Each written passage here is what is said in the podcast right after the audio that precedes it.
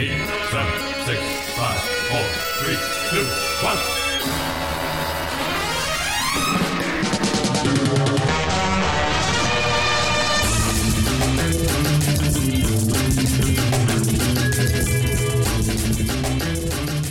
Hello, it's your weekly optimism vaccine. I am, as always, not Steve Cuff. Uh, you, the listeners, are stuck with me, uh, Adam Myros, because Steve is moving. Uh, we are kicking off a new miniseries. We're going back to Hong Kong uh, once again. And as opposed to our, our previous Johnnie To series, uh, I'm entirely out of my depth here because there's there's no easy uh, crutch. There's no Western analogs with Mr. Tsui Hark. Uh, Lord knows if I even pronounce that correctly. I'm, I'm a complete imbecile when it comes to this sort of thing. I, I know nothing of Eastern cinema. Uh, but that's why we have other people around. So uh, we have joining us this week a pretty full house. We have uh, Jack Eason. How you doing, Jack? I'm doing well, Adam. I think I think you're doing pretty well. Well, you know, we haven't had to discuss the movies yet, so uh, fortunately, That's as true. host, I could just kind of throw to you guys and, and learn a thing or two along with our listeners. You know, A cunning ruse. there you go. Uh, we also have Sean Glynis. Hello. Uh, hello, uh, verbose as always, Sean. Uh, how's how's life treating you over there in Detroit? Well, you know, Bucks are up 3 2. Can't really complain.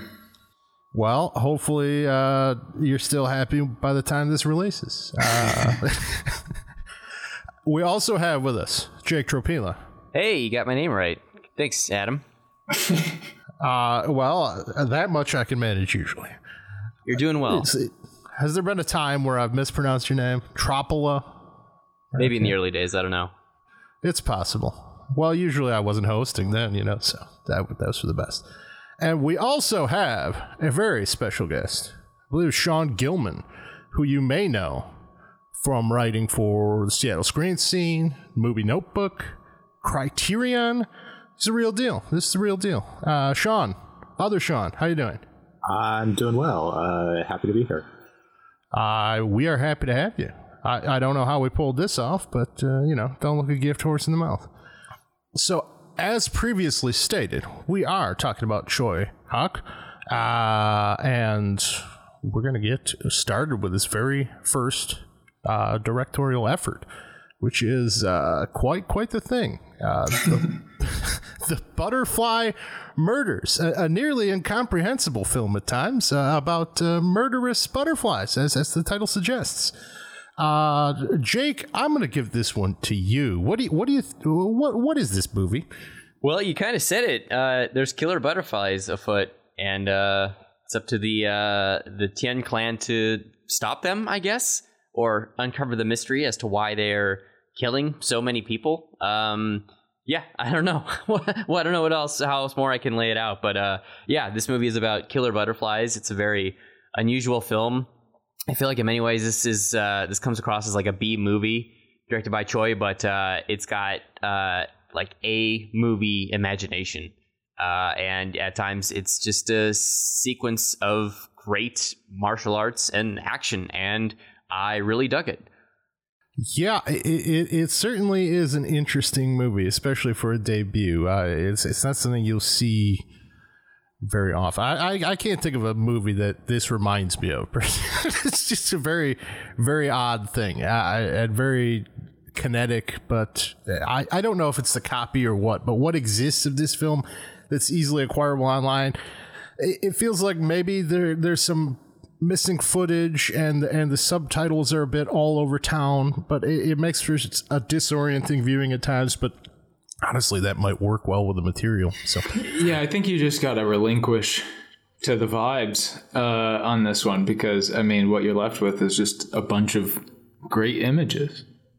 Yeah, Yeah, I suppose to, to cut in on this one, ju- like I guess if we had to characterize it, it's like it's a martial arts movie, but it's also a kind of horror murder mystery, and those things don't happen that often. I mean, I you know, in watching Hong Kong cinema, there's lots of martial arts movies. There aren't as many martial arts horror movies. There's a few like human lanterns uh, you know and a, a few that kind of like overlap with it here and there but it's not it's not like a mainstay and certainly uh, 1979 when this was made. It's it's it's pretty peculiar, and there's a, an enormous. It's it's a horror murder mystery, so there's a lot of intrigue and there's a lot of characters. Which, as Adam says with the subtitles, it, it doesn't help to try and keep track of everyone moving around, but definitely speaks to Tsui's outsized imagination. Like from the the get go, this is just full of pretty incredible set pieces and a lot of kind of. Um, kind of burn it all down cynicism too, which definitely marks his early work.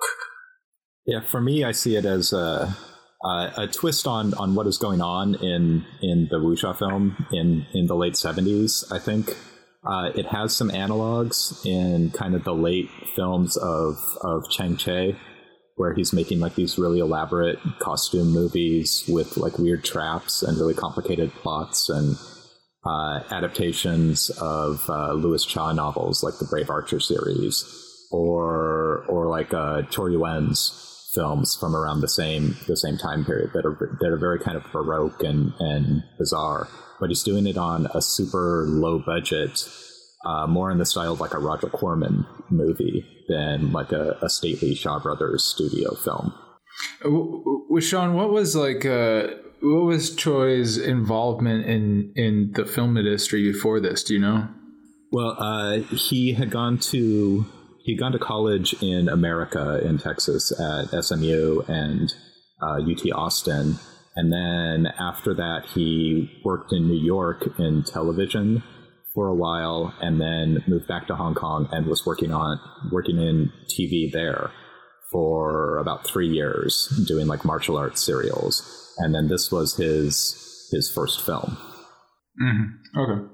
So he, he had never had, as far as I know, he didn't have any like feature film experience, but he had done stuff like this for television. Sure.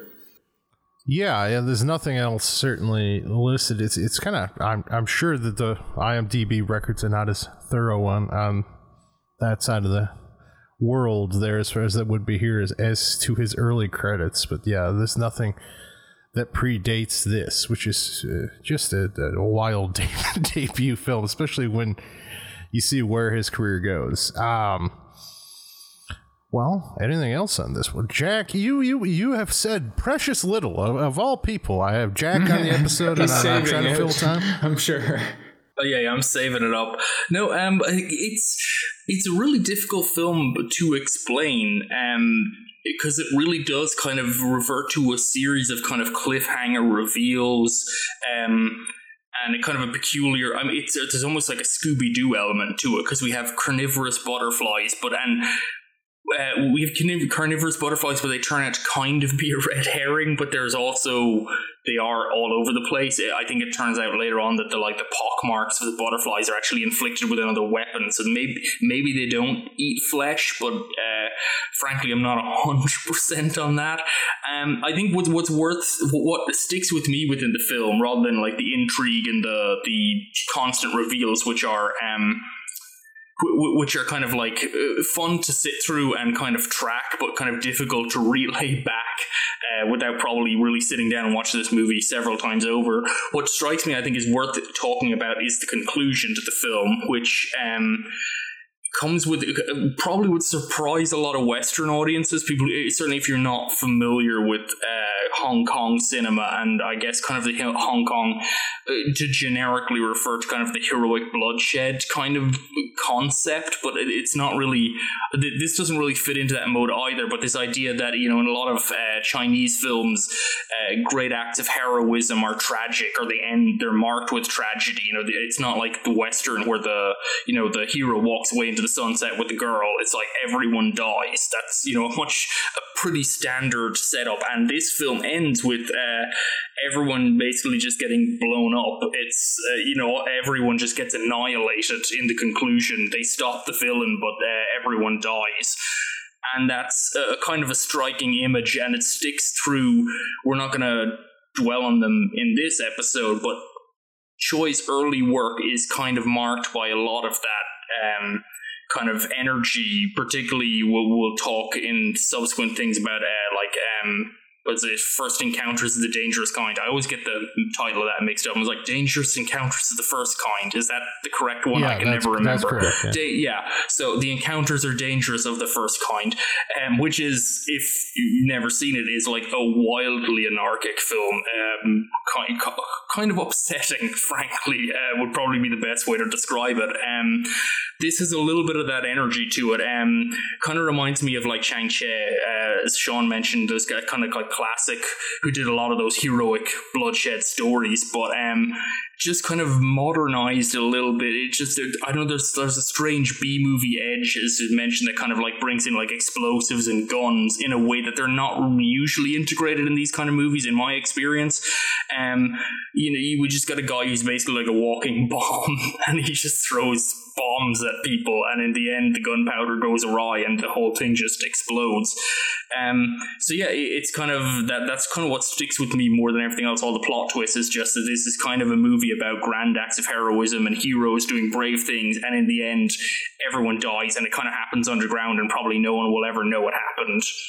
Um, I guess the scholar does he escape at the end? He might. He Yes, might it does. write about it later. the the narrator he before the end he just walks away like once he solved the mystery he's not interested in how the conflict is going to play out so he just leaves and everyone else we see blows themselves up but the the narrator is just out there in the desert like surrounded by corpses with a butterfly which feels like maybe kind of a, a, a backhanded comment on intelligentsia and the kind of the, the chronicling of a history. They're not interested in the, the bloodshed. They kind of they get their answer and they walk walk off. And kind of yeah, it's it's a strange effect. It just feels very nihilistic to me personally because because most of the rest of the movie feels not exactly playful, but kind of like somewhat lighthearted. I mean, you've got like the what is her name, the Green Shadow, or the you know who who like flo- yeah, Green Shadow, uh, you know who's Yeah. we're dressed all in green and just swoops in and out and does heroic things, and you know there's there's all kinds of stuff like that, and then. It's just all for naught. Like she just gets horribly killed, and everyone else does too. Uh, peculiar kind of a setup, um, and it not. I guess you would say this is representative of Tsui's work, but it's it's sort of he had to start somewhere. I, th- I think it's that anarchic streak that is that's most distinctive about him, and that it, it runs all through his career to, to greater or lesser extent. No matter what genres he's working in, you can make a romantic comedy, and it'll end in like nihilistic violence or something.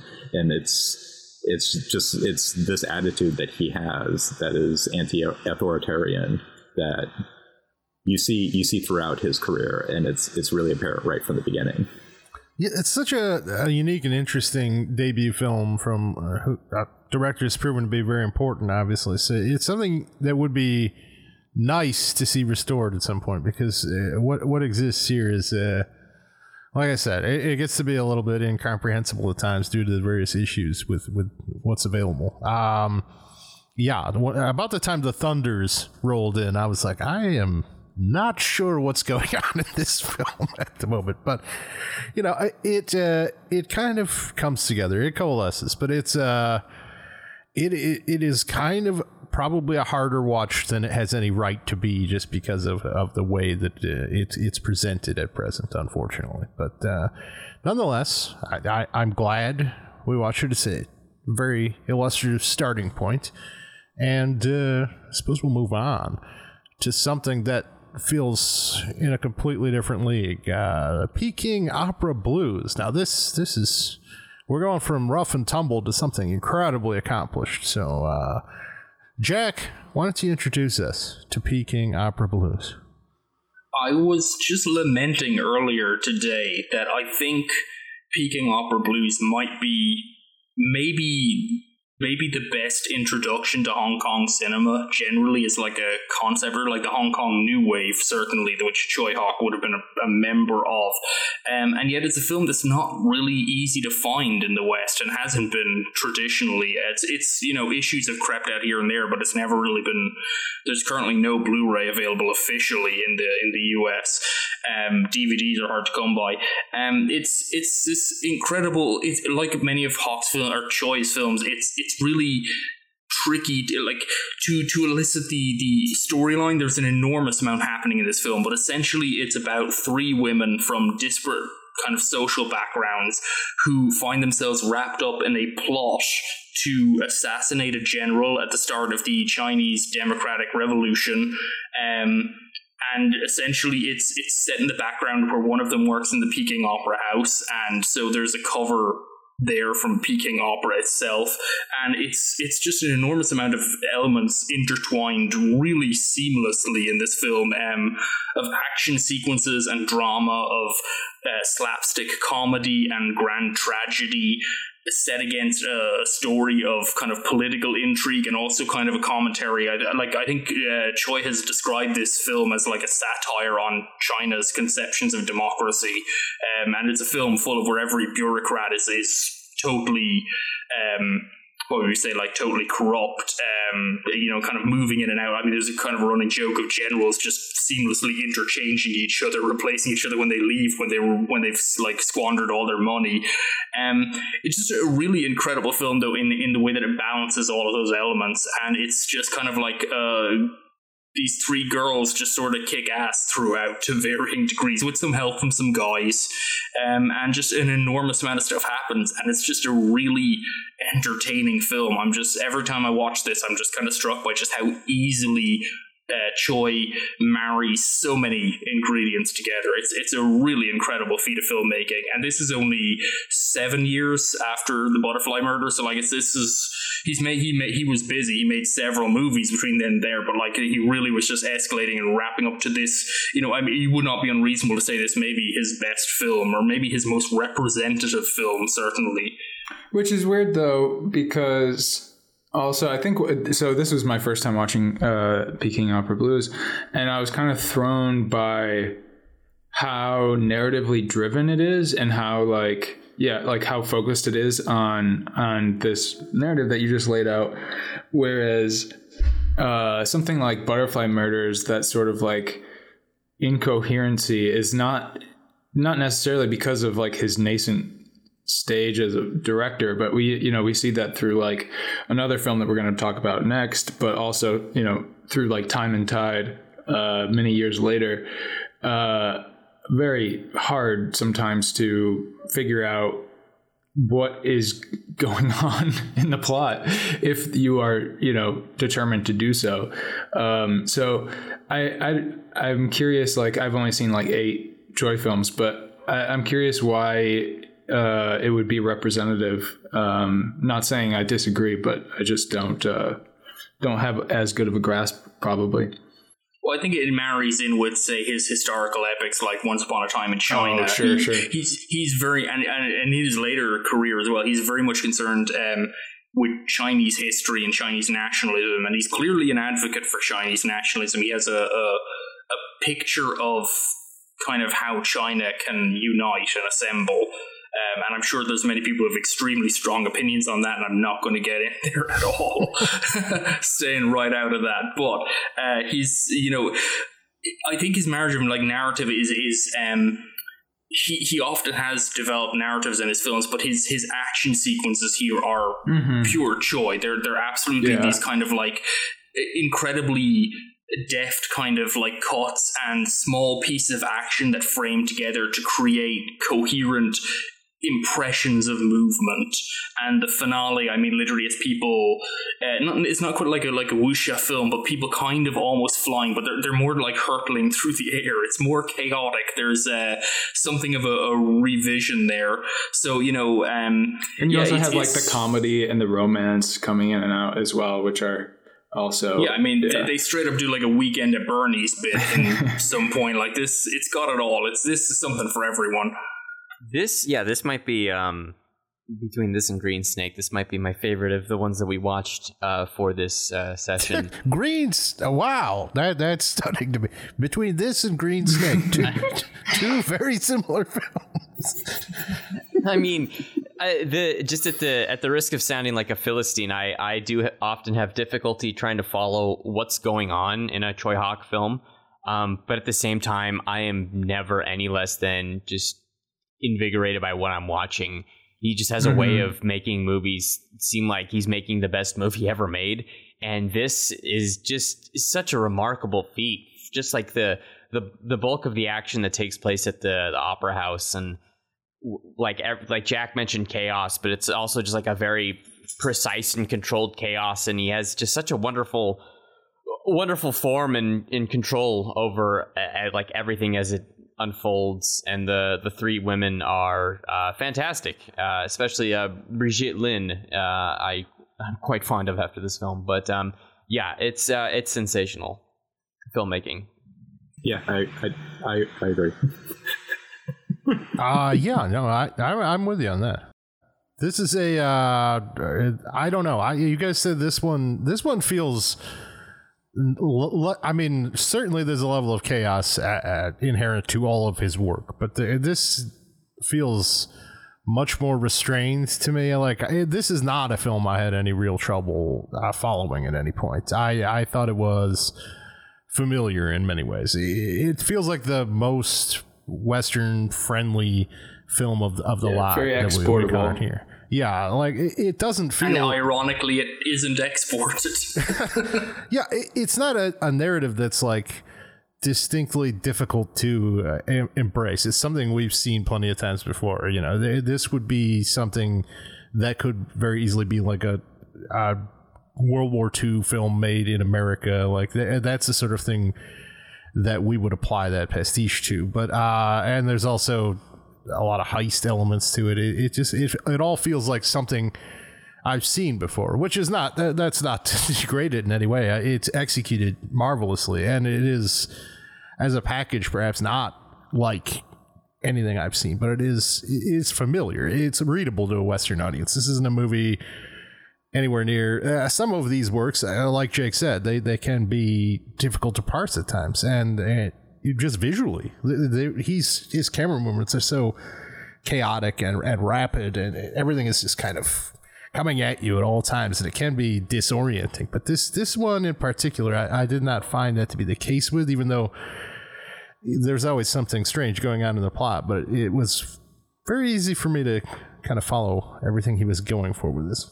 Uh, I think the, the the chaos in his films is chaos. I don't think is quite the right word because it's all under control. I think it's his movies move faster than uh, than we are used to, and and certainly by by Hollywood standards. And it's just because he has so much he wants to do, and his his uh, directorial mind, if you will, just moves so quickly that it, it's hard to keep up with him. Like we're we're, we're not you you watch a Hollywood movie where there's like uh, rules where you have to repeat everything three times so the audience doesn't get lost. Uh, uh, Tsui Hark doesn't do that. Like he he will say one thing and then move on to the next and the next and the next and the next, and, and you just have to keep up the best you can. Uh, it does make the films. Uh, better on rewatching. Like every time you watch it, you get something else out of it because there is so much in the films in the films to watch and enjoy. Uh, I I think Peking Opera Blues is probably like his most uh, uh, perfect movie. If if there's a difference between that and his best movie, like I, I think it's it's fully formed with no with no loose ends, with nothing dangling out. It's just it's it's an ideal film. I was curious because w- the one thing that I'm looking at within this film is um, the Peking opera element itself, and Peking opera obviously has a it's a hugely rich tradition, and also a lot of our biggest Hong Kong stars came from the tradition, like Jackie Chan, Sammo Hung, and Yuen Biao. All this came out of Peking opera training schools. Um, and I believe Peking opera was kind of having a resurgence in China around this time, or having been banned uh, under. I think the Mao had forbidden it or pushed it down. That it was it was old. It was kind of the old China. He was trying to build a new China. Um, so I'm I'm not sure if there's a an attempt here, if Tsui is specifically trying to re-enervate the Peking opera element, but I'm I, it's something that's kind of interesting to be watching this time. Is I'm I can't tell how exactly the Peking opera framing enervates it or or interlinks with the main story because the main story is to say essentially like a nascent political revolution trying to topple, you know, trying trying to unite China under a, and a democratic uh, ideal, which I believe ultimately failed, and the film says it failed. I believe it failed. Just a little postscript, a postscript. Yeah, By the way, yeah, this was so- all for nothing. exactly, yeah. Which you know, again, kind of, I think plays into that kind of element within Tsui's films that there's there's often a great amount of struggle and the the results are not optimal for the characters. Um, but it also ends with a Peking and it opens with a Peking opera figure and full makeup laughing, and there's al- there's almost like a sense of the fates kind of laughing. I, I, I don't know if uh, if anyone, Sean, perhaps has any kind of insights on the Peking opera side of this, if there's any kind of recognizable touchstones to that, or if it's just sort of the colorful background that it is. Because I mean, it's it's always fascinating to watch. I'm not complaining. I'm just curious. Well, I think it. I think it ties Oh, in he with. meant he meant me. He, Oh, he, sorry. he- uh, well, I'm going to talk anyway. Uh, I, I think it ties into uh, the performative aspect of of the spy story. Like all the characters are taking on different roles, and there's the performative aspect of the gender roles in the film. There's the the woman who wants to act on the stage but isn't allowed because only the men can be on the stage, even for the women parts. And also Brigitte Lin's character, who dresses as a man even though she's a woman, uh, ostensibly just because it, it uh, makes life easier for her. People treat her with more respect. Uh, but also, and but also, I think that ties into to Tsui's anarchic view of, of Chinese politics, where all of the the various uh, people who are in power in the city are just kind of performing power, and really they're all about their own greed and satisfying their own material ends, not any actual you know good for society. So I think uh, the the uh, the guy laughing at the end of the film, the the Peking opera actor, is just kind of mocking us for our uh, beliefs, basically our, our politics, and what what he finds in what the only uh, kind of real thing in the film are the relationships between these these five uh, heroes, the the three women and and the two men, and the the way they come together to to help each other out in order to capture the MacGuffin and do whatever they're going to do, and then how they they all leave at the end saying they'll meet again, and you know that they never will. Yeah, that's it. Seems to be a running thing where you he'll establish these these groups, and you always have these preconceived notions of where these relationships are headed, and, and in multiple films, it, basically the resolution is well, they just kind of dissolve. You know, these these people don't even see each other anymore. you spend the whole movie kind of like rooting for them and uh, you know shipping perhaps even in, in the modern nomenclature here but uh, at, at it's it's like Tsui Hark is just like ah no fuck you this was just a moment in their lives and uh, you know now it, it's over for you and it's over for them and we're moving on Uh, Sh- Shanghai Blues has a, a very similar ending. I guess you guys are going to talk about that next week or in a couple weeks. I don't know ask Yes. Sean we we will, yes. And Shanghai Blue also has a another performance by Sally Yeh, who is got I again like Jake mentioned, the performances in this are really. I, I just I don't know how anyone couldn't love this movie. Just you know to watch, and particularly like Brigitte Lin and Cherie Chung and Sally Yeh as like the three the three kind of tiers holding this thing up, and they are just fantastic. And this this always brings me back to you know the people talking about how like you know Mad Max Fury Road invented kick-ass women. Uh, it's like it's like every twenty years Hollywood throws women a bone of like you know here's an action character and everyone latches on. It's like oh we're finally through it and it's never actually through through it. Meanwhile, like Hong Kong, it's like churning out like movies Girl with like after women, girl yeah, with, with like just women kicking the shit out of everyone and taking like forging history. Although I guess this movie they don't quite forge history, but that's separate matter, you know. But it's this is just such a great film about that. Um, yeah, I did, and it's just it's unfortunate that it is not an easy film to find, just generally, and it's it seems strange that it um as I say, I feel like this is just very representative of Hong Kong cinema in how it marries particularly comedy and tragic elements in the way that it kind of.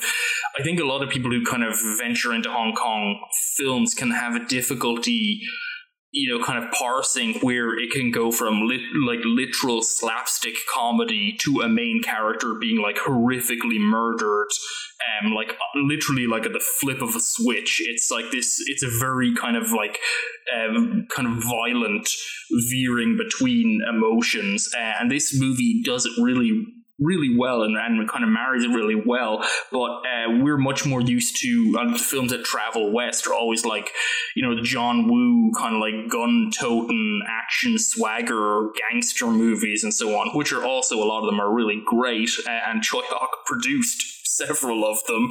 Um, but it's sort of strange to me that this movie, which has, which so epitomizes so much of that to me and has these three women in their leading roles is like persona non grata in in western the western canon and i'm just hoping maybe that will like fix at some point.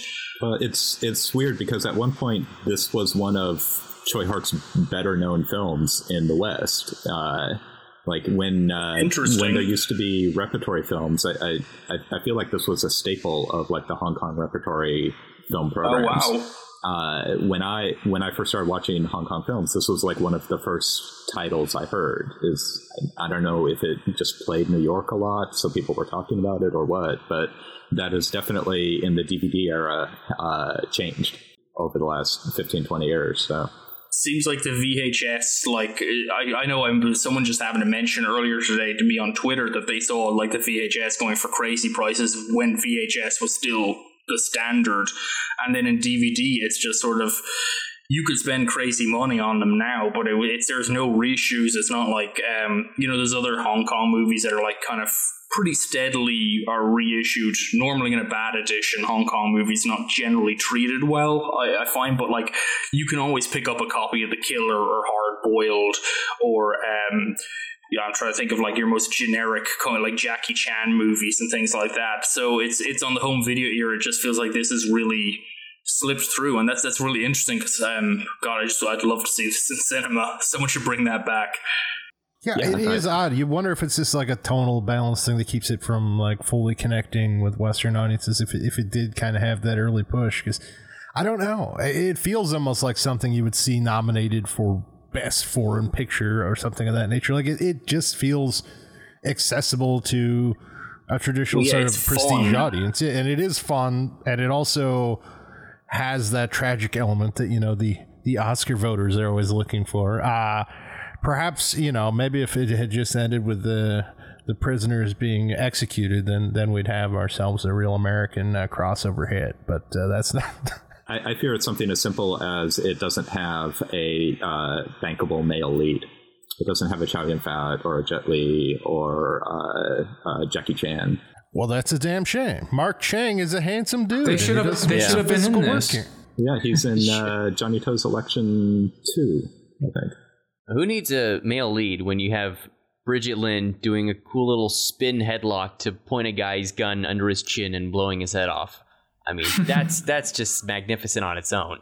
As far as I'm concerned, Cherie Chung herself is enough to to carry a movie, and uh, she did. Like uh, Patrick Tam in 1984 made a whole movie about her called Cherie, where every guy in the film is uh, trying to trick her into into sleeping with him, and eventually she just uh, leaves them all abandoned on an island, and it's hilarious. I knew all the film. I did not know that was the the the plot. Yeah. Now I'm gonna have to go watch that. Why? Why wouldn't I? yeah, it's it's it's terrific. She's amazing. But but that's like the sad state of, of Hong Kong film distribution in, in North America. Uh, that is sad because this is uh, an excellent movie, and uh, for listeners interested in this little venture we're doing here, I, I think you'd be hard pressed to find a better jumping off point than than Peking Opera Blues for Tsui Hark. Uh, but uh, if you'd like a worse jumping on point, uh, let's move on to to perhaps the most inaccessible uh, film we covered here uh, for Western audiences. Uh, except Jake, apparently, Jake was really he's really into like Buddhist. I'm with myth. Jake on this one, Adam. yeah, Who says yeah. it needs to be, be accessible alone, to? I, I'm not saying I dislike this film at all. It is, but accessible, it is not. My word. Uh, Green Snake is what we're talking about. 1993.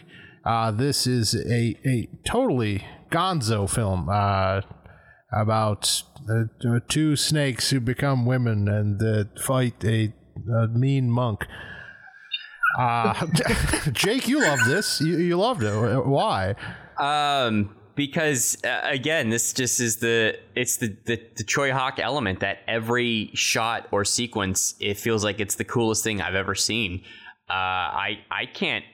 There are times where I can't make heads or tails of it, but I didn't say that the, the between this and Peking Opera Blues it was the most accessible film. I think between the two, it's the best films that uh, we watched for this session, and just the again, just it, it's like just such a vibrant and just f- like fucking outstandingly put together film where you have like two snake demon ladies who are doing battle with a flying monk in the sky and he's got this giant surplus that he's trying to cover him with and he moves a mountain and it, it's just going to devolve into me describing all the cool shit that happens in it but um, yeah I, I, I just yeah I, again this just is it's just such a stunning film both just to watch Yeah. and experience and you really just kind of go with the vibe or, or you don't i guess but um, yeah, I think it's I think it's uh, an overwhelming movie, uh, or at least was for me, um, where it yeah like I, I've never seen anything like this, and uh, in like the most positive way.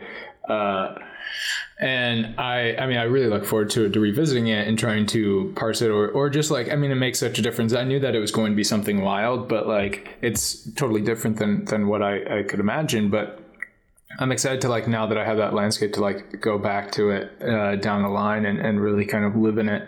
Um, but yeah, there's just so much going on that you like. I can't figure out how it's happening. I can't figure out like how this was visually happening on what I assume is not a very large budget. there is de- that wow factor like you're just like i'm just stunned i'm like how did they how did he pull this any of this off and and it, It's also very sensual as well, and like Yeah. that sort of like uh, slimy sensuality, obviously, because the snake, and it's like it's ridiculous um, too, and it's just like making it uh, with such like a a straight face. Uh, it feels like like there's so much sincerity.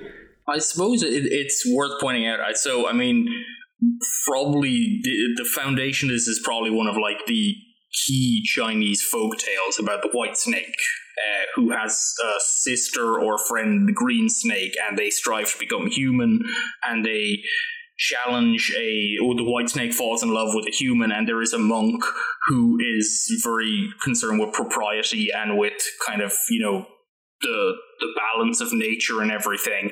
Uh, and it's a very ancient folktale that's kind of apparently gone through several reiterations. This is based on a novel um, that was published, I think, just a few years before the film, uh, that specifically keyed in on the green snake. Um, which the folktale is more concerned about the white snake. The the green snake is a younger, less experienced uh, spirit, and it's about uh, Chinese folklore as for animal spirits who who try to become human, who try to uh, perfect themselves uh, spiritually to attain human qualities, and they can trick humans to appear human, and so on.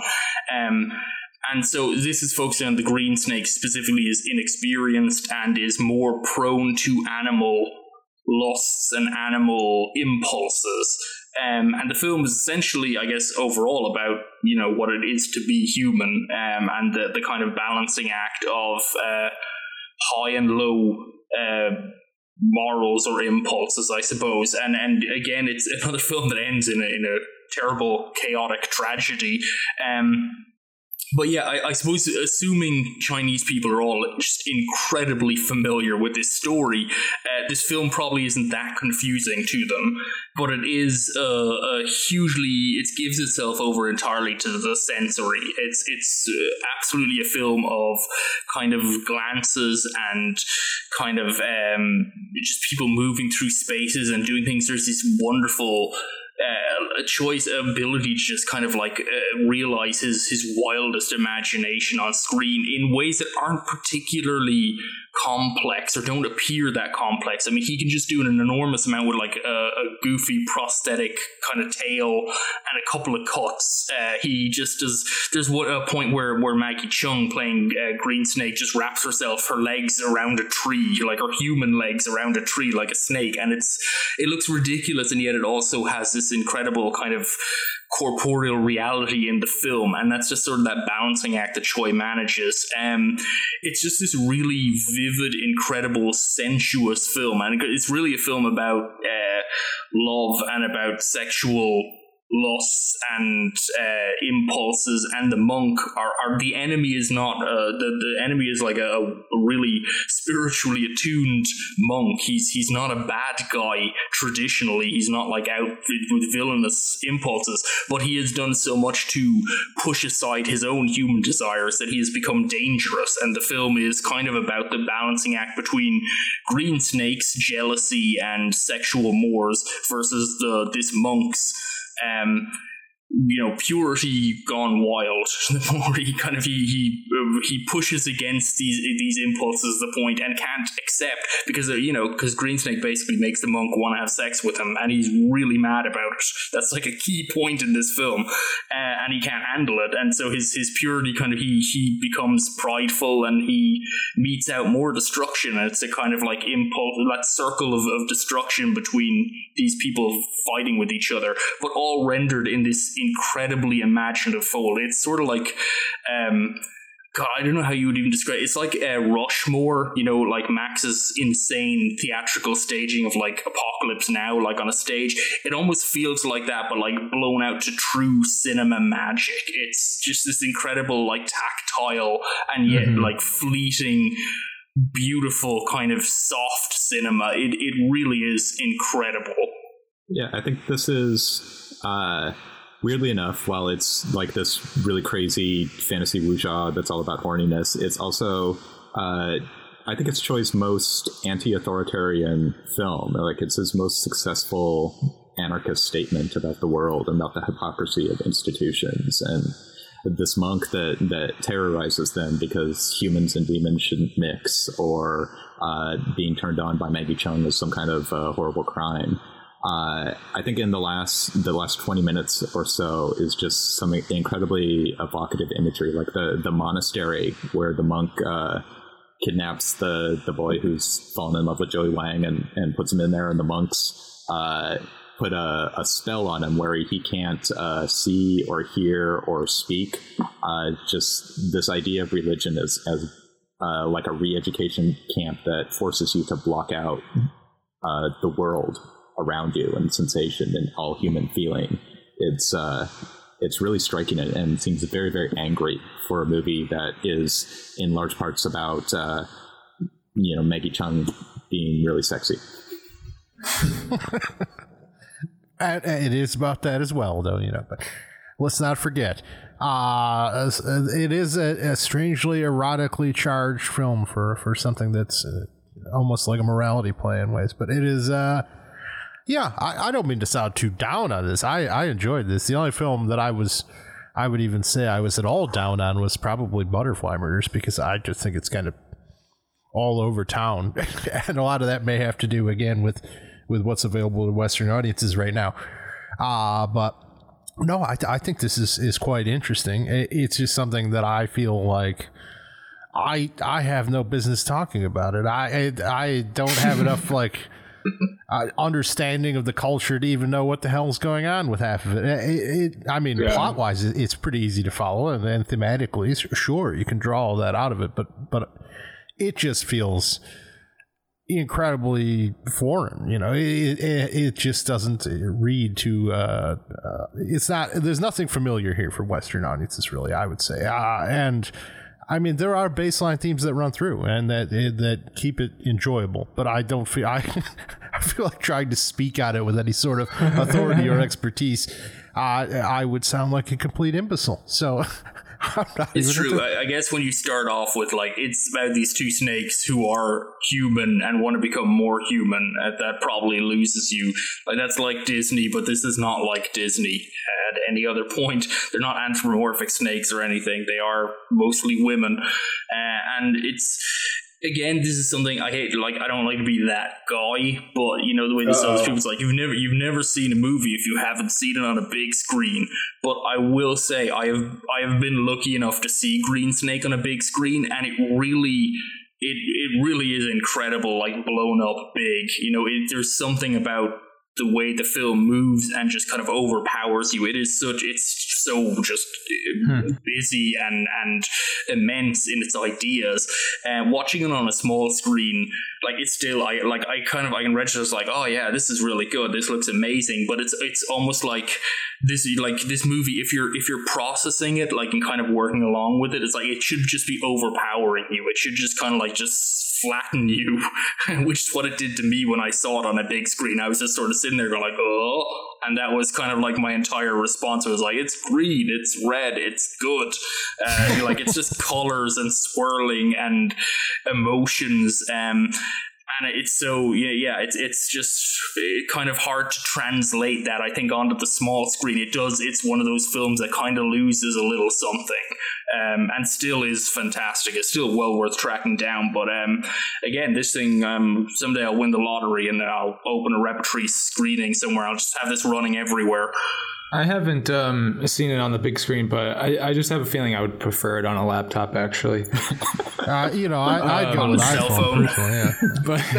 but but no, like I mean, yeah, it is kind of like uh, I I watched this like two days ago or something, and it, it's like we should we should be so lucky to like see like movies in general that like on one watch are just like sort of like leave you dumbfounded because of how sensorially like terrific they are and and different they are and like just how like the diverse elements that he's working with here. Um it, it's it, it's a special thing. Well it's astounding from a guy who is at this point like 15 years into his directorial career. Like it feels like uh, and not in a bad way but it feels like someone's first or second film. It is just so experimental. I i say gonzo and i mean gonzo. This thing is wild. It's not like anything you've seen. It is just he's throwing everything at the screen. Like it is incredibly vi- visually interesting and overstimulating and it doesn't feel like the work of, of sort of a veteran respected filmmaker in, in the best possible way I think there's something to be said um, in this movie as well. It's uh, maybe it's not the most like advisable starting point for Tsui, but I did find in watching it's not um it has some big battle scenes, but they're not like kung fu fighting kind of rapid movement scenes. They're kind of like big kind of events happening and magic and so on. So there's actually the little things in this film. Like there's a scene where Maggie Cheung kind of like transforms into the snake and kind of like moves like a snake but still in human form and kind of like curls and coils up like a pillar. And it's accomplished through a series of, you know, Maggie Cheung herself, and then like a tail prosthetic, and then these cuts and close ups and, and different shots, all kind of like put together really quickly. Um, I do feel the film actually is maybe a really good primer for Tsui's visual grammar. It, it's it's I find like a lot of the, those elements are very are easier maybe to follow here than when he has like in Once Upon a Time in China or something where it's like people doing very elaborate martial arts and then cutting the you know cutting within that because there's so much movement um, within that because they're moving so quickly and doing these really stylized movements. This is very much like what if a woman was bendy like a snake and went up a pillar, and it's realized in this really cogent way through a very quick series of cuts. It's so in a way this is almost I think like a, a, useful film maybe to watch early on just to get an idea of like this is how Tsui tackles a lot of things, not just magical. This is how we tackle like people could walk into the room in a movie and it would be like realized through a series of cuts that give you just different vantage points and pieces of information and you just got to keep up and move along with it. Sure, sure. That that makes perfect sense. Uh, I, will also say, few directors better at using this sort of flowing fabric as an aesthetic piece. Like he almost uses that as a setting, and it is just remarkable at times. This is, yeah, well worth seeing. Well worth seeing. I don't mean to come across negative as I did earlier. You know, that's not that's not exactly what I meant. What I was saying is, it's it's surprising to me that this would perhaps stand next to Peking Opera Blues because they're just very, very, very different films. Uh, that being said, why don't we move on to our last film, which is a historical epic and also a like a bear trap safety video. Uh we're talking about 1995's The Blade. Uh this is this is a very violent film. Uh I'm to go to Jack once again. Jack, you like violence. You, you probably dig this Blade, right? Yeah, yeah, absolutely. Violence is cool. Um, it's almost as good as sex. So this movie's almost as good as Green Snake. this is um, his. To, to lay it out, this is a remake of The One Armed Swordsman, which is Chang Cheh's film from, I think, 68, which is kind of seen as like a pivotal Hong Kong movie, kind of almost like, to my understanding, I think One Armed Swordsman is kind of identified as maybe like kind of a, a transitional to like the modern martial arts epic, um, or the modern martial arts style of filmmaking. Um, so Tsui is kind of remaking that and reworking that, but this is it's it's a remake, but it adds an enormous amount of new details and elements to it. It is not at all a retread of it, and essentially the plot boils down to a man who uh, gets his arm chopped off and has to learn a new martial arts style based on having only one arm. And he does that and he takes revenge on those who did it and learns many lessons along the way. It is uh, kind of an impressionistic martial arts movie. Um, this one more so than almost anything else that I've seen from Tsui leans into for for fighting choreography certainly into um, incomprehensibility, but like a measured incomprehensibility. It's this an idea that you can't follow the the fighting or the style of combat that it's so varied and quick and swirling and free flowing um, that the camera can't keep up, and it's sort of a measured.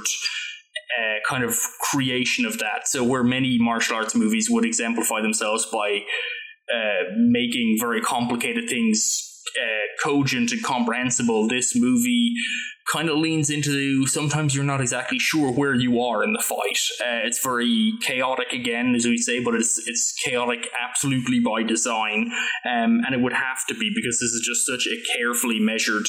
Um, kind of sequ- uh, you know fight sequences and stuff they're they're all every shot in this is beautifully realized. It's just uh, you may not know exactly where you are in this beautifully realized shot at any point.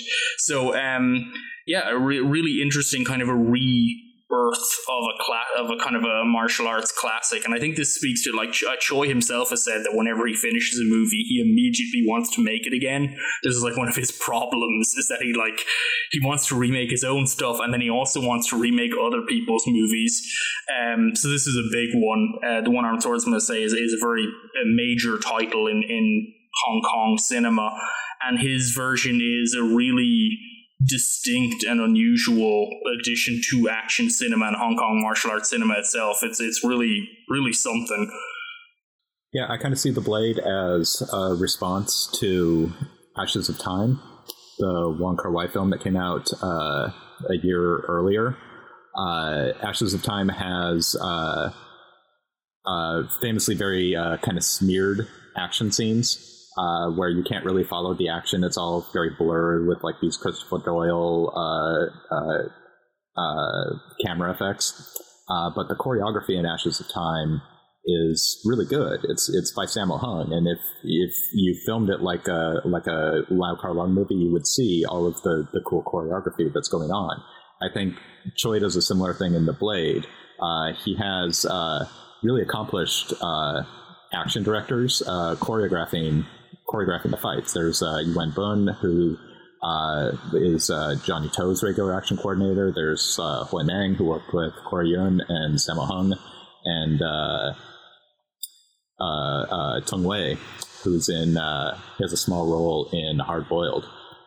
but the way Tsui films it and the way he cuts it, it creates this this sense of, of you know chaos and, and fear and terror that is just kind of endemic to the, the whole film itself in the way that Ashes of Time is this kind of opium dream, kind of blurry view of, of history and these relationships among these these uh, swordsmen and women. Uh, in in the Blade, it's this like dark, chaotic, extremely violent world that the the swordsmen live in, and that their codes are supposedly supposed to help them sort out, but don't really seem to be doing that. Jake, what do you think of this one?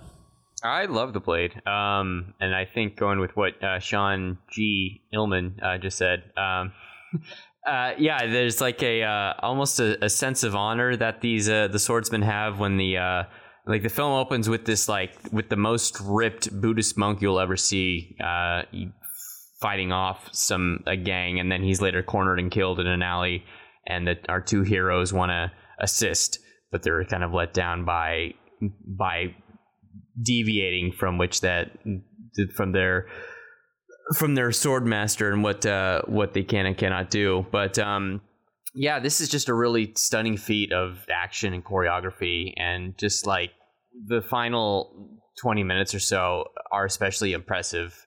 Um, with the final fight between uh, our one armed hero and uh, what is the the Steel Falcon. What is the guy's name? Just Falcon. The, just Falcon. Yeah, that's right. They have like this amazing fight that starts in their school that extends out into this courtyard, which is just a, a flurry of movement and action and editing. And uh, it's uh, it's just one of the most uh, stunning things I've seen all year, and uh, I love the the very liberal use of bloodletting uh, in this movie. Like, I mean, you mentioned bear traps. Bear traps are like employed with every like in every scene, like it feels like there's a bear trap that goes off to snap onto somebody's limb, and it's just often followed by this arterial spray of blood, which is rendered magnificently, like just shooting onto a canvas. But um, yeah, this is uh, an incredible uh, film. I have not seen the original, but yeah, the, the role of traps gets to speak to the original. The traps in this struck me because in One Armed Swordsman in uh, Chang Cheh's film, the the kind of like gimmick, if you would call it that, is that there's a, this honorable house of swordsmen, and they're really good at at swords, because uh, that was the thing you could do back then. You just be really good at swords, and uh, these guys come up with this kind of like pincer sword that traps the sword. This dishonorable clan, so it's like a specific weapon to counter swordsman, um, and they trap. You can basically just trap their sword, and then they can't use the sword anymore, and then you could just stab them or do whatever. And it's kind of a recurring theme. I was actually just watching uh, Lau Kar-leung's uh, Eight Diagram Pole Fighter, which is uh, much later in Shaw Brothers' output, near the end of Shaw Brothers' kind of reign as the the premier uh, martial arts studio in Hong Kong cinema, and it has pretty much the exact same gimmick. Uh, in this case, bendy poles that can wrap around and trap a pole fighter or a spear fighter for the exact same purpose. So it's this idea that you could trap the weapons. Um, it's interesting in this that we don't have that element, but there are these series of literal bear traps that catch people's legs and arms and heads. Everyone, people do not fare well in this, but it's sort of an interesting idea that I guess with the our, our one armed swordsman's developed martial art is this kind of swirling, free form, almost constantly, continually off balance kind of a fighting style. He's, um, you know, always seems to be pushing to the limits of his own kind of physical capabilities in a way that's it's really accentuated in this. Um, to be uh, essentially beyond being trapped. I, I, I don't know. It just felt as this um, a counterpoint to like the Shaw Brothers martial arts, which is much more classical martial arts. It's much more kind of a free, like a, a much more uh, kind of staged, um, kind of like series of moves. It's a much more kind of uh, obviously choreographed kind of series of motions, and the traps play into that because they they sever you know the motions or whatever. This is very much like a guy who has escaped the escaped that element of things. He's able to move freely and completely despite his physical handicap. But the film then also injects this um, sexual element, which I think is also funny because the one armed swordsman is made by Chang Cheh, who is kind of comically anti-woman in his films. Is like uh, if you wanted to sum up the like the career of Chang Cheh's movies it's pretty much that like women screw up everything bros before hoes is essentially the concept. It's like every woman will ruin everything and the truest love in the world is between two good guy friends. And that's kind of like that's all of his movies. Um in this it's uh Tsui introduces a woman who's honestly kind of awful. Um in, in the opening intro, she basically talks about how she likes to set these two guys that she sees as her paramour. She she likes to set them against each other and mess with them to see, you know, which one likes her more, will debase himself or do whatever for her for her affections. And uh, I don't think it's any spoiler alert that um, our hero just kind of doesn't end up with her. he's got he's got other stuff on his mind, um, which again plays into it. Say this is not a straight retread. So there's I, I don't know. There's there's all these tensions in the movie about duty and honor and romance and uh, escaping or being trapped in by things, be they literal bear traps or by an overbearing woman who's really misguided. She's sympathetic uh, by the end of the film. It's not, you know, she she's learning things herself. But um, yeah, there, there's just a lot of strange tensions to this, and I think it plays back to like Sean has has mentioned several times, kind of Tsui's uh, kind of idea of power structures and how people can be trapped within them or can try and move around them and can be, you know, maybe put in a good show but end up being stopped ultimately by them or whatever. You know, and a lot of his films have people succeeding or failing to various degrees to uh, conform to social norms, and it doesn't help them to do that. And then they try and escape social norms, and then also may or may not help them. Um, it's kind of an interesting one, and this film is so fatalistic in its its its vision of society. Uh, it's kind of difficult to determine how happy we should feel at the end where our, our hero does successfully kill a bad guy, but I don't, it just seems like there's many other good guys anywhere, so who knows what happens next. I think, is there a sequel to this? I don't, maybe there isn't to, to Tsui's version. I don't There are sequels so. to the original, so yeah, so I don't know, we'll never know. Uh yeah, I mean, I, I the greatest trap of all, Jack, is revenge. So that that seems to be where this is going now. It's got this whole. It uses these bear traps as motif. I mean, the film opens with a a dog getting murdered by a bear trap, and, and really grisly. It's this is a grim goddamn movie. Uh, this would also be a hard hard place to recommend starting off on, just because it is. It's uh, most of his work is tinged with this sort of whimsy and perhaps that sort of controlled chaos gonzo nature makes it feel more lighthearted uh, even though obviously we've discussed this sort of cynicism that they conclude with generally but uh, this one kind of through and through is, is a pretty grim movie. Uh, it's still very enjoyable but again might not be might not be the ideal place to jump in on. I do wonder uh, you notice that falcon's sword at the end kind of like splits in two and is it's got kind of a gizmo to it. I wonder if that is a, a complete nod to the original conceit you were discussing with the trapping sword Oh, could could be. You know, I was just gonna say I think it's pretty good. In our first episode of Tsui Cast, we're like, don't watch any of these. Uh, you know, you could watch all of them. They're all worth watching, but probably Peking Opera Blues is, is just the easy easy place for to recommend people to jump in on unless they want to go completely chronological. Then enjoy your murderous butterflies. I think one of one of the things that makes it hard to pick like a single Tsui film to watch is that you can't really reduce him like that. He's got so many great films. Like you, you I would rather you know recommend like five Tsui Hark films to to start with rather than than pick out one. Well, Sean, that's why we're doing four full episodes of this. Exactly. I, I mean, uh, kind of a fun thing would say to to do all of his 1995 films uh, together. Or I mean, he did three or four of them. I can't remember if there's a fourth, but um, and they they represent like just such diverse uh, skills and also just like um, uh, it, it exhibits a, a very dexterous uh, filmmaker with just like Sean was saying earlier, just a lot of ideas. Um, and yeah, they're, they're, we're going to get to uh, a couple of the other ones uh, later in this project, but um, yeah. Oh, there's a measly three 1995 films. Whereas if you wanted to tackle, say, 1991 through 1992, uh, you would be looking at 10 films. Hong Kong, baby. Yeah, which is insane because I mean, he doesn't just direct films; he produces. He's incredibly prolific, or was through this period at least. Like, and he was a producer who's known to get end up as an uncredited director because he can't leave his hands off. He just kind of ends up just doing a lot of stuff. Uh yeah, yeah. Well, I think that that probably about wraps it. We don't want to keep our esteemed guest too damn long. Uh fortunately we got out under 90 minutes with Jack here, which is a blessed miracle. But uh, you know, we are I can keep going. I can do more. I can do it. uh we are we're going to move on to our our beloved putover segment and uh you know, maybe maybe Sean doesn't want to uh, deal with this. Who knows? But uh, unlike Steve, I you know I'm respectful of our guests, so I'm not going to just throw it on him blindly first and foremost. But I'm going to, in fact, go to our regulars. Uh, so I'm going to go to Sean Glynis. Uh, what do you have to put over for us this week?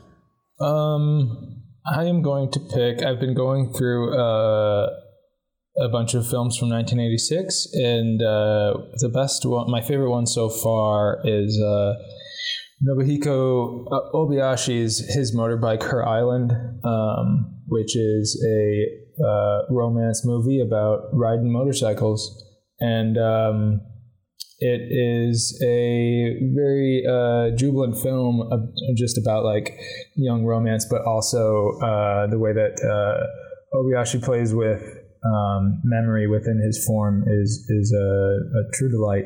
His motorbike, Her Island. All right, we got that. Uh, Jack, how about you?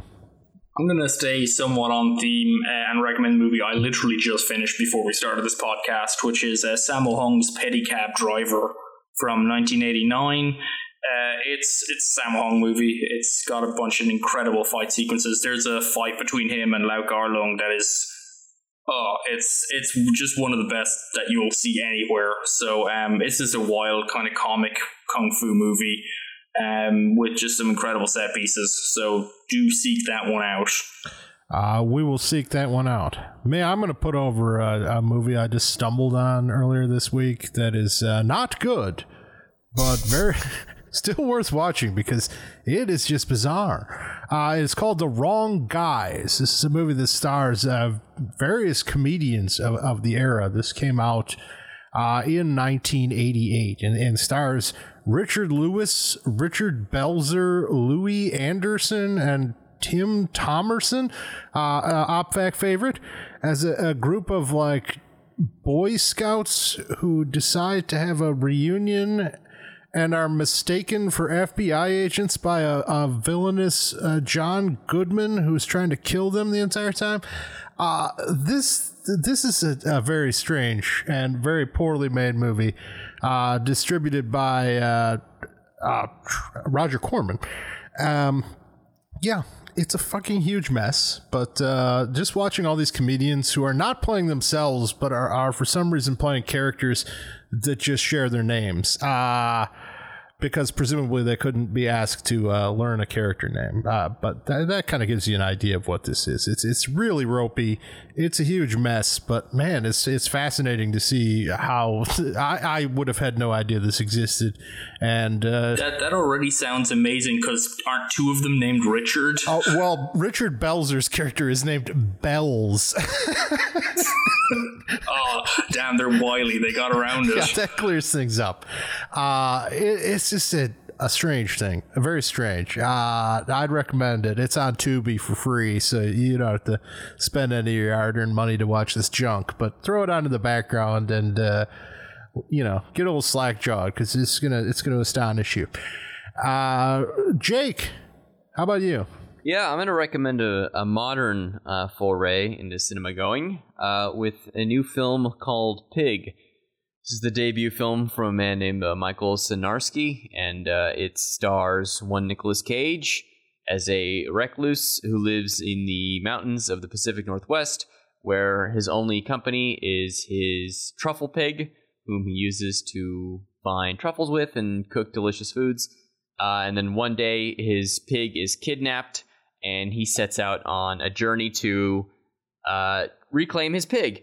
And with those ingredients and knowing Nicolas Cage's history as being crazy man, uh, one might think, oh, this is just going to be a bizarre revenge picture. But the film actually does not become that at all, and it actually turns into something very, very somber and and very uh, pleasant, I would say. But um, it maybe contains like one of the top five Nicolas Cage uh, performances I've ever seen.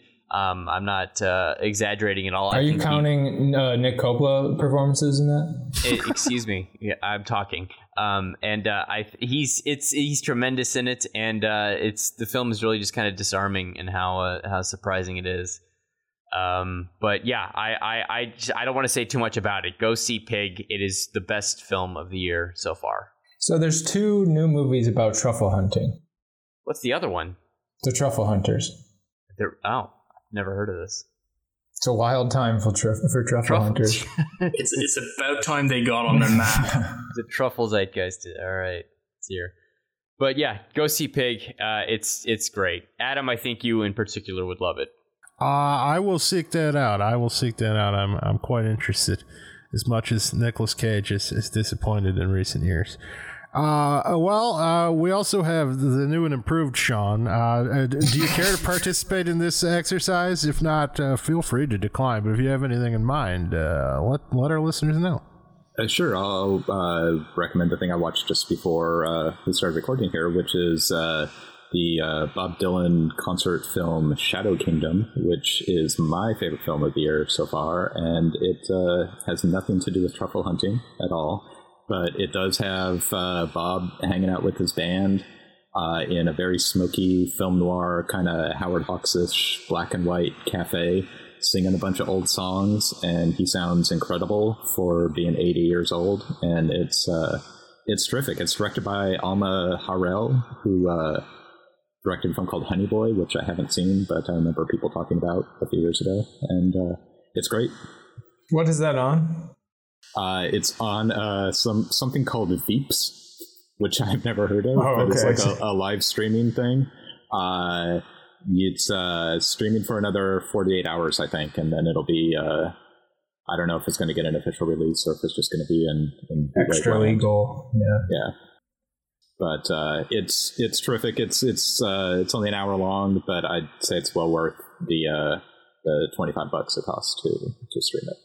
But I'm a huge Dylan fan, and I've been on an insane Dylan pick for the last two months. So Uh, well, there your are. mileage may vary.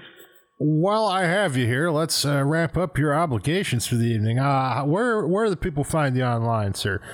Um, on the uh, on the Twitter at the end of cinema.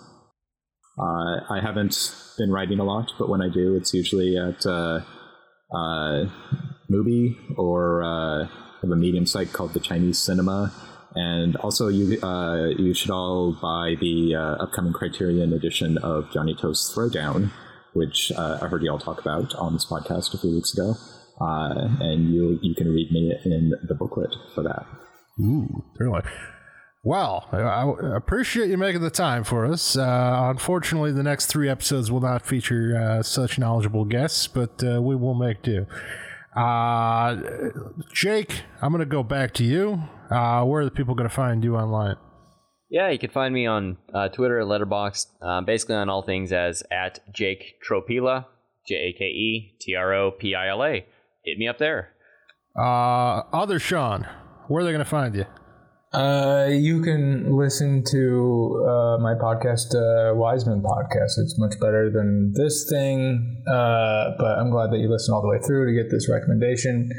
And Hey, we still host that. It's it's, it's our property. Uh, but yeah, uh, we have um, our fourth episode uh, coming out. Um, bef- it'll be out before this, uh, well before this comes out. But um, yeah, there's there's plenty there to uh, to dive into. uh, Jack, where are they going to find you? Uh, you can you can find me on uh, Twitter. Uh, I'm at real Jack Eason or E A L J A C K E A S O N. I may be posting access uh, to some of these movies we've been discussing in the near future, so that might be worth following me for. But you should probably just follow follow Sean Gilman because he's actually smart. I don't I don't send out links to movies though, so Between us, we're a formidable pair. Unfortunately, I, I'm not going to dilute any of this intelligence or links by being online myself, so you, you can skip that. If, if you really need to get a hold of me, you could always uh, email the podcast at optimismvaccine at gmail.com. Uh, we, we will ask you for a favor, though. You know, uh, we, we have a couple things here uh, in the description the podcast you're listening to, you're going to see a couple links. One of them will take you to iTunes where you could rate and review us. Uh, the more you do that, if we get some five star reviews, it's going to bump our visibility. It's going to make it easier for us to uh, make more content for you folks. Uh, beyond that, we're a Patreon supported podcast. There's also a link in there. Uh, you know, we uh, we depend on it. We we uh, don't make a profit on this, rest assured. But uh, you know, it's not free. It helps. Uh, every little bit helps. So uh, we appreciate all our patrons. If you get at a certain level, like Ryan, like Dustin, like Paula, you get your name read out on air. Uh, you know, if you donate a certain amount, you can even tell us what to do a podcast on. We're, we're that flexible. Uh, Steve is still uh, mailing out uh, DVDs from his collection, by the way, too, to all uh, patrons. Uh, so there you go. Within the continental United States, by the way. I don't think you ever. I don't think you ever put that disclaimer That's on it going to be a huge bummer to uh, those in uh, outside the continental U.S. Like uh, you know, Uh, a good half our patrons are from Norway, so so uh, yeah. Fortunately, I, I think they've been understanding in that Steve may not have initially mentioned it, but uh, uh, they're kind enough to to realize that uh, that's probably a, an exorbitant expense. So. Uh, there we are. Uh, I think that's about it, folks. I, I, beyond that, I, I'm just going to kick to Jake for the last word. You will believe a monk can fly.